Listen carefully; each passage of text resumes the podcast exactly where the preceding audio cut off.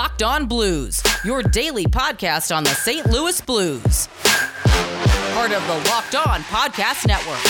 Your team every day.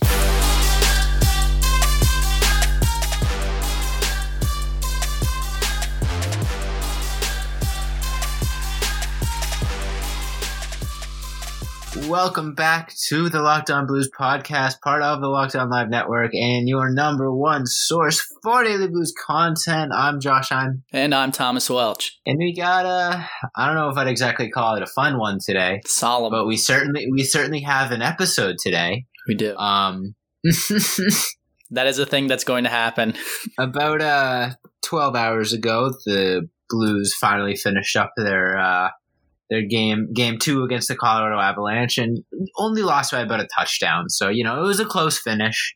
Um, just couldn't get it in the end zone. There. Yeah, just couldn't get it in the end the end zone there at the end. There. Jokes aside, the Blues lost eight nothing, and we're going to talk about it. As painful as it's going to be, um, we got to talk about it. We were over the moon after after game one, and now we got a big old slice of humble pie after game two. Yeah, it's the reason you gotta love hockey, though, right? It's the highs and the lows. One second you feel like the greatest team on the entire planet. Next second you feel like the second coming of the Chicago Blackhawks. So, the bottom of the barrel, uh, duster feeder team, and I mean, the Blues kind of looked like that last night, and I don't think that's gonna they're gonna stick to form and stay that way. I don't think that's a reoccurring theme for the rest of the season. It's good to get all the cobwebs out at the beginning of the season, but we still got to talk about it and it is a thing that happened. It's going to show up on the stat book so. Uh, and i think it kind of goes back to a lot of the conversations we were having with chris on that sort of on that uh, crossover episode and when the common theme was sort of how back and forth this series was going to be throughout the year. And i think i even said i fully expect the avalanche to just blow the doors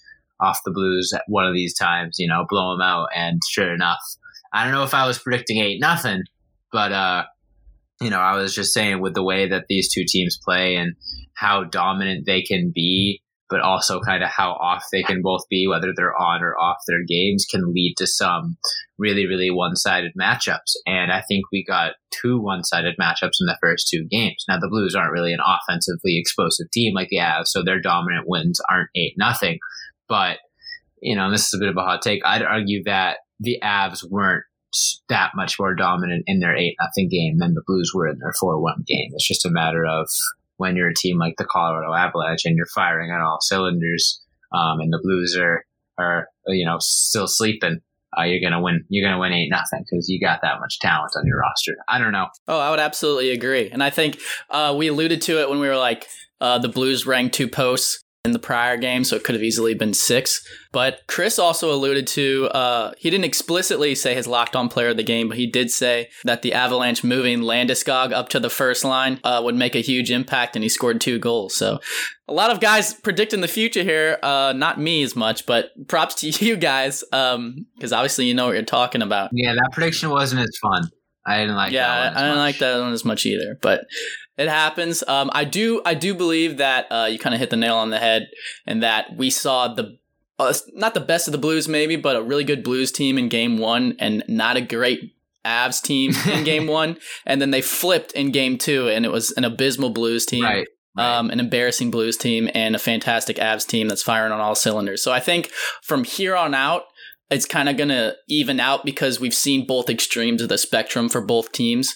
Um, so they kind of get a sense of what each team is more capable of, I guess, and it's going to be nail biters from here on out rest of the season. And, and sort of getting into the game itself, and obviously there are a multitude of problems at an eight nothing loss. It doesn't just fall on one guy or one play or one aspect, but you know, and, and I don't want to be that guy, but looking back and and looking at what is it? It was like shift one or two of the game. Robert Bortuzzo gets his head smashed against the glass and goes to is the out for the rest room. of the night. Yep. Yeah, goes to the quiet room, and now you have to play a team like the Colorado Avalanche with five defenders in game two of the season, where you've had very limited practice, very limited training camp. It's a recipe for disaster. And as soon as Bortuzzo went down, you know, as much as I even pointed him out as maybe the one negative of the Blues game one, just having six bodies out there, regardless of who they are, is so much more valuable than five, especially against a team like the Colorado Avalanche. When they're, you know, when you make when you're playing their style, it's a track meet and you're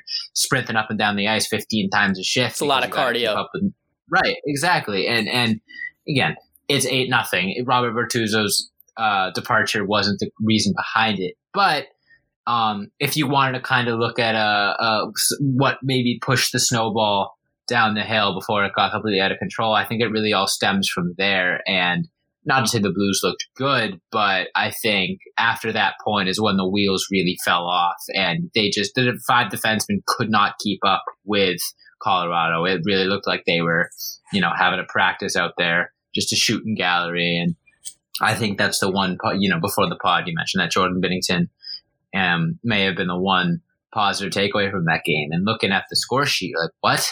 What are you talking about? He gave up four goals and they didn't look that good. That's that's impossible. Um, but with the way that the Avs are playing, just skating circles around the Blues, it could have that game could have been fifteen nothing. Um, and it sucks that Ville Husso had to get his debut in that way, and it sucks that Jordan Binnington had to get pulled in game two. But if you are trying to search for positives within that game, I think that you can very easily say with six defensemen, it might have been a very different story, and at least the goaltending wasn't the reason for the loss. It was it was just the fact that nothing was working. So it's I don't want to say it's an easy fix, but at least it, it, at least it's not one of those things where you're worried it's going to last throughout the entire season. One hundred percent. And touching on the Bortuzzo hit, um, there's a lot of things to unpack here for me. Um, but I think you were kind of beating around the bush at what you were saying, but uh, kind of essentially saying the same thing that the wheels fell off after that point. And I think that happened for multiple reasons, but I do also think it's important to note that um, Bortuzzo did not play the entire game, and Toews came back and played the entire game. So if uh, NHL player safety doesn't even take a look at this hit, that's ridiculous in my mind. And maybe it's not worth a suspension. I don't know. Maybe like it's just a hockey play that ended up concussing Bortuzzo or whatever happened. I'm not I'm still not sure like what the full injury is, but the fact that they won't even go go in and have a hearing for this just absolutely blows my mind. But that being said, back on the topic of the actual game, I think seeing something like that happen, Bortuzzo gets groggy and there's no call I think that is what initially frustrated this Blues team. And then also taking away one of your best penalty kill guys. That's not going to help either. And then next thing you know, the Blues yeah, well, are getting frustrated. Five, five or seven officially on the power, on the power play. yeah, tied a franchise record. Most goals off power plays in a game. I thought it was six. I don't know. Rutherford initially tweeted out that it was six, but then issued a correction saying it was five. Let okay. me keep talking. I'll me let me see if I can find. Okay, so regardless, the Blues let up two or three goals at even strength, uh, which I think, if anything, out of this game, uh, to be a plus, you could take that and probably Jordan Binnington and his play. But back to what I was saying, take a guy like Bortuzzo off the penalty kill and at the same time frustrate the entire team being like where's the call because dude just gets blindsided into the boards when he's staring at numbers the entire time so next thing you know the blues get a penalty called on them and then the wheels start falling literally off. seconds after yeah that, that's exactly. what pissed me off so much exactly. They, they call they call a weak little hold on vince dunn moments after Bortuzzo gets his his bell rung. He gets his head hit into the boards. Um, and a lot of those penalties, I think, were head scratchers. But yeah, I think I think it remains that a lot of those penalties were some of them you can chalk up to frustration for the Blues and just like oh like put it on my tab, ref Stevie Wonder. Like here comes another call that shouldn't be made, but like next thing you know, there's like seven power plays, five or six goals, and the game gets out of control. And I think the morale and the way that the Blues were skating, alongside the fact that they didn't have one of their best penalty killers, alongside the fact that they only had five defensemen, was a recipe for disaster. And that's the result that we got at the end of the day. But I will tell you what, Tommy, uh, we aren't very happy after that result. But you know who definitely is is happy after that game? Who's that? Anyone who bet the over. Holy Fair shit. enough. Oh my um, god. yeah, yeah. So uh, again if if you're interested in making any sports betting, like you know, betting the over in the next Blues Avs game, because from what we've seen through two games, it's pretty guaranteed to hit. Um, or anything else, you know, football playoffs going on right now. Um, hockey's getting started up. NBA is going on. College basketball is going on. There's always golf on. Literally anything you can imagine that you think you got a hot take on that maybe the the bookies over at Vegas don't necessarily agree with you on, and you want to make a little money um, along with just having some bragging rights for getting a hot take correct. Go to betonline.ag. They are your one stop shop for anything involving sports betting. There's only one place that has you covered and one place that we trust, and that is betonline.ag. Sign up today for a free account at betonline.ag and use that promo code locked on, and you'll get a 50% welcome bonus along with your first deposit. So they have everything from individual games to season totals if you want to bet on the cup winner or the Hart Trophy winner, or just like I said, the over for an individual game. Or they got weird prop bets. If you think that Ryan O'Reilly's gonna get an assist in the second period of next game, go make that bet. You'll and you can win big. Um, so don't sit on the sidelines anymore. Get in on the action. Don't forget to use that promo code locked on to get a 50% welcome bonus with your first deposit. That's betonline.ag, your online sportsbook experts. And we will be right back with the second half of today's episode.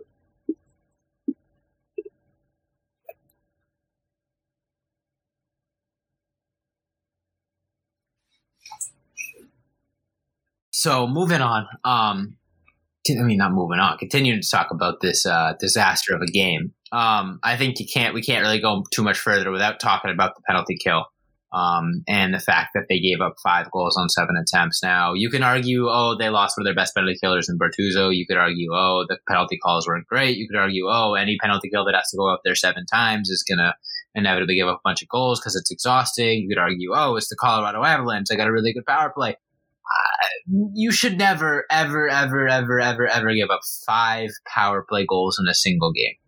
That is astronomically bad. Yeah, just can't happen. Um, and especially on a team that prides itself, I feel like in years past, on their penalty kill um, and on their defensive play. I really feel like, not that they were being lazy, but I think after no, every single after after every single penalty, I think the morale uh, was just like, here we go, like uh, the refs are screwing this game for us, even though. I like uh, in years past in the Stanley Cup run, like there's been instances like the hand pass, for instance, where oh. it's if we felt like the refs are just completely against us, calling bullshit penalties left and right, but the Blues overcome and a lot of times, especially in that in that series against Boston, I feel like there was a lot of soft penalties. There were suspensions, um, and they overcame and they rise above and still play their style of hockey. But this Blues team, I don't I don't know what happened. I don't know what the stark difference was, but for whatever reason, they just let it get to them, and I think it affected them all game long, and especially on the penalty kill. Yeah, I sort of mentioned very briefly um, the body language of the Avalanche players after giving up some of those goals in Game One, and I think the body language of the Blues players in game two was even more apparent. Uh, their frustrations, but also their lack of effort on the penalty kill. Um, I think that's really what this comes down to. What this game comes down to is lack of effort from maybe every single skater. Um, you know, other than apart from Jordan Binnington. But uh, yeah, I don't think a single player on the Blues was given 100% um, for the entire game, especially on the penalty kill. I think you could see it, uh, especially after, you know, like you said, that Bortuzzo no call definitely got a lot of players frustrated, got a lot of players um, angry, and also the the weak call against the Blues immediately after that couldn't have sat right. But Blues teams in, in the past have taken those frustrations and taken those moments of adversity and used them to fuel a comeback or fuel a dominant win in game in the next game or the next period or whatever. And we didn't see that. We saw Blues players looking dejected, looking frustrated, uh, grabbing hold of people and getting more holding calls instead of moving their feet, playing with the puck. There was a lot of puck watching. Um, so I think you really, you really hit the nail on the head when you said the team sort of not gave up, but uh, kind of took the wind out of their sails when Bortuzzo went down with that injury, and then the penalties just keep piling up, and then you got your a rookie goalie in who's never you know, seen NHL time before. I, I think at the end of that uh, end of the third period, pretty much every player on the team had checked out and was ready to go home. And it really sucks to say that because uh, you know I love this team and I don't think that's something I've ever seen out of them. But uh, they, they they gave up. I don't think that's going to be a recurring theme either. But uh, talk, talking about talking about Husso as well. Imagine imagine you you're hopping in this game already down four nothing, and you're making your NHL debut, and one of the first shots you have to go up against is Nathan MacKinnon. Whew, that's got to be fun. That's got to be great for the little Welcome confidence boost. Yeah. To be fair, um, in terms of like, you can make the argument that a lot of shots he's going to face after that one is going to feel like little Gerber baby shots because like if the first one you're facing is MacKinnon, the rest are just going to feel easy. But uh, man, I, I, just so many things that went wrong. But I think I think when you said there wasn't one player that really stuck out as like a bright spot or like that gave 100%, I do think Jordan Binnington had a fantastic game. Right. And right. even besides Jordan Binnington. Yeah, exactly. I think I think the yank wasn't because he was playing bad. Uh, it was because the Blues weren't playing in front of him and right, Berube right. was you, sick you don't of seeing him out to dry. Yeah. Right. If you leave Binnington in there for that third period, it probably ends at pretty much the same score. Yeah. Um, and all of a sudden you got confidence issues from your number one goalie two games into the season, and that's not what you want to see. Um, it was just one of those games where it, it, it happens. You know, you show up to the rink and the, the is not there. That you know you you're not clicking with your teammates. It, they weren't connecting not, passes, it, not possessing right, in the offensive not, zone. It's just not there, and that happens every once in a while. And it just so happens to be not only against a team like the Colorado Avalanche, but a team like the Colorado Avalanche who showed up in a in a mirror opposite fashion. Not only were they clicking, they were in you know full playoff form um, in that game. So it, it, was two kind of polar opposite teams. A lot of times you get it where both teams aren't really showing up, and you get a sort of a sloppy game. And I think that's what kind of happened in the first period of game one, um, when when Chris alluded to the, the Avs being the the worst of two bad teams. I think that's kind of what he was getting to. You know, you get two teams that aren't really clicking, but at the end of the day, they're both figuring it out. So it's still a back and forth game. Uh, in this one, the Blues didn't really show up, didn't really know what they were doing. The Avs did from square one, and the Blues just could never could never catch up. You know, even if they started putting it together a little later in the game, it was too late. This game had a lot of feelings that I felt. Um, I forget which game it was, but when the Blues got blown out in the Stanley Cup Finals against Boston, um, they yeah just lost just a lack of discipline. Um, put constantly putting them on the power play, not being able to stop them on the power play. Um, but I think uh, yeah, but I think the I think the Blues. Um, after that point, we're like, okay, they scored what, two goals at even strength. So if we play at even strength the entire game and stay disciplined and keep our heads on straight, we can play with these guys and probably beat them because we have a better goalie and more depth. As much as this game sucks and watching our team get absolutely dismembered eight to nothing, I think there's a lot of takeaways that this team can take from it, and I hope they use it as a building block moving forward and realize that, hey, if we stay out of the penalty box against these guys, we'll be fine. All right, we're getting close to the end of today's episode, so let's take one more short break and we'll be right back to wrap this one up.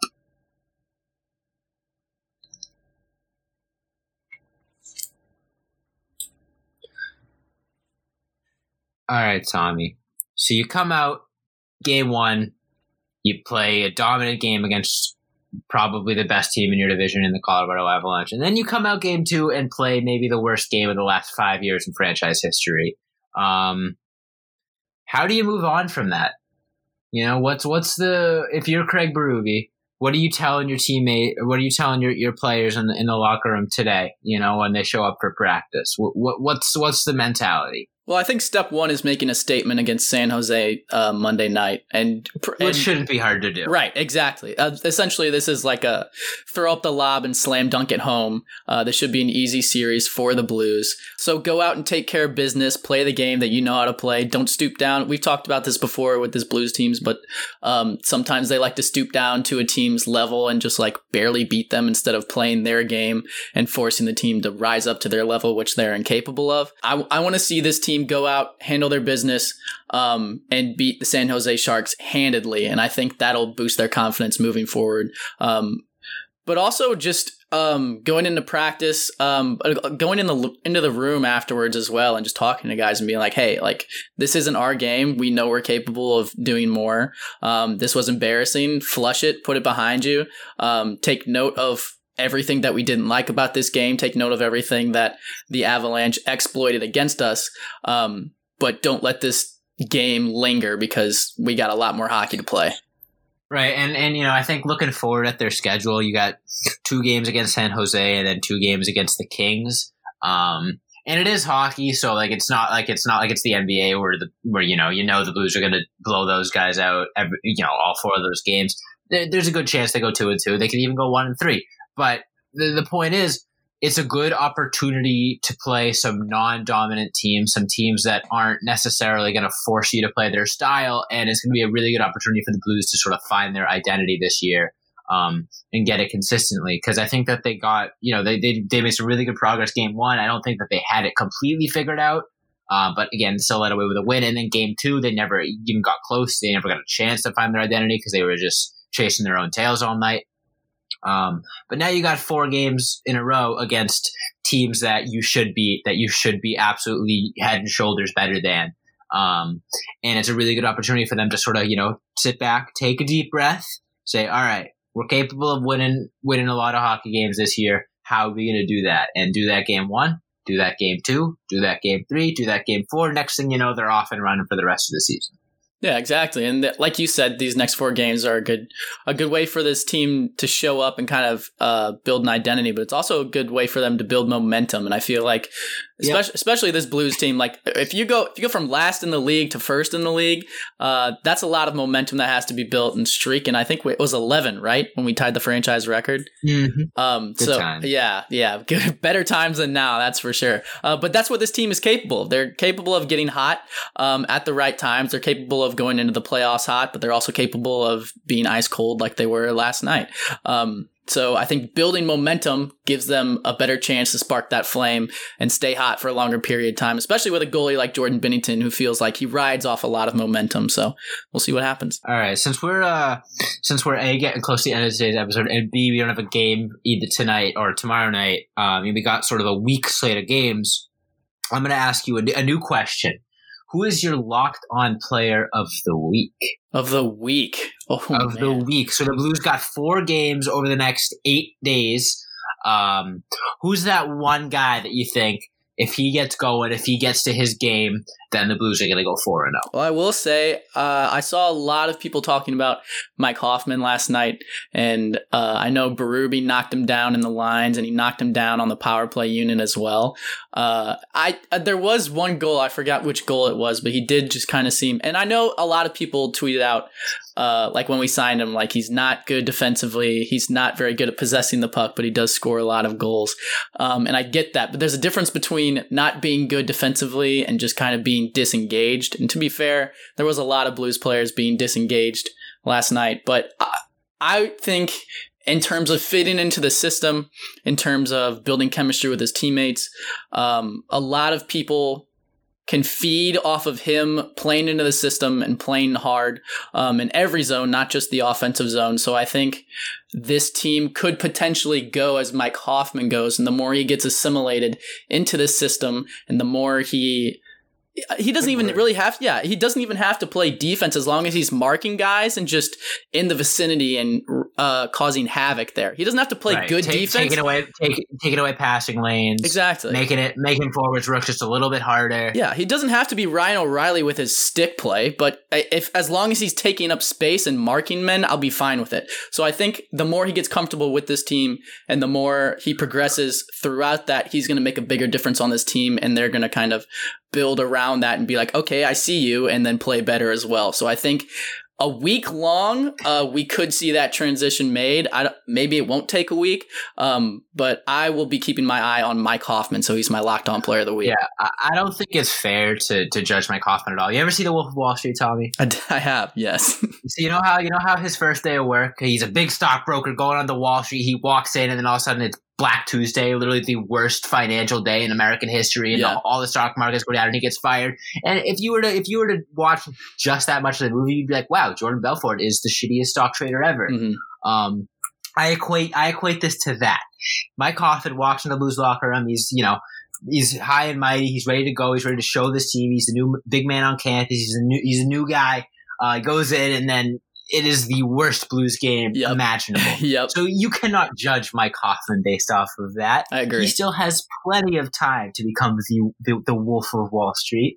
Uh, he is, this is the beginning of his of his blues career, and it and it was the definition of wrong place, wrong time. Right, exactly. Um, and we saw even the acquisition of Justin Faulk. Like it really took him a, little more over than a year for him to get acclimated here. I still maybe he's not fully acclimated here. I mean, we've we've seen two games from him, but he looked fantastic in the bubble, um, and that was after like a full season with the Blues. So to say that Mike Hoffman has to come in and be a world beater right off the jump, uh, I don't think that's fair to him or his play. Um, but just give him a chance. We'll see what happens later on down the road. Uh, we know what he's capable of and the stats that he's put up. So yeah, I think Hoffman's a great choice for for a, a big a big a big name to see break out this week. Um, I'm gonna I would say Jordan Binnington, but I think that's too easy. I think he's been good enough for this season where I don't I'm not too worried about him. I don't think he needs to be quote unquote locked on.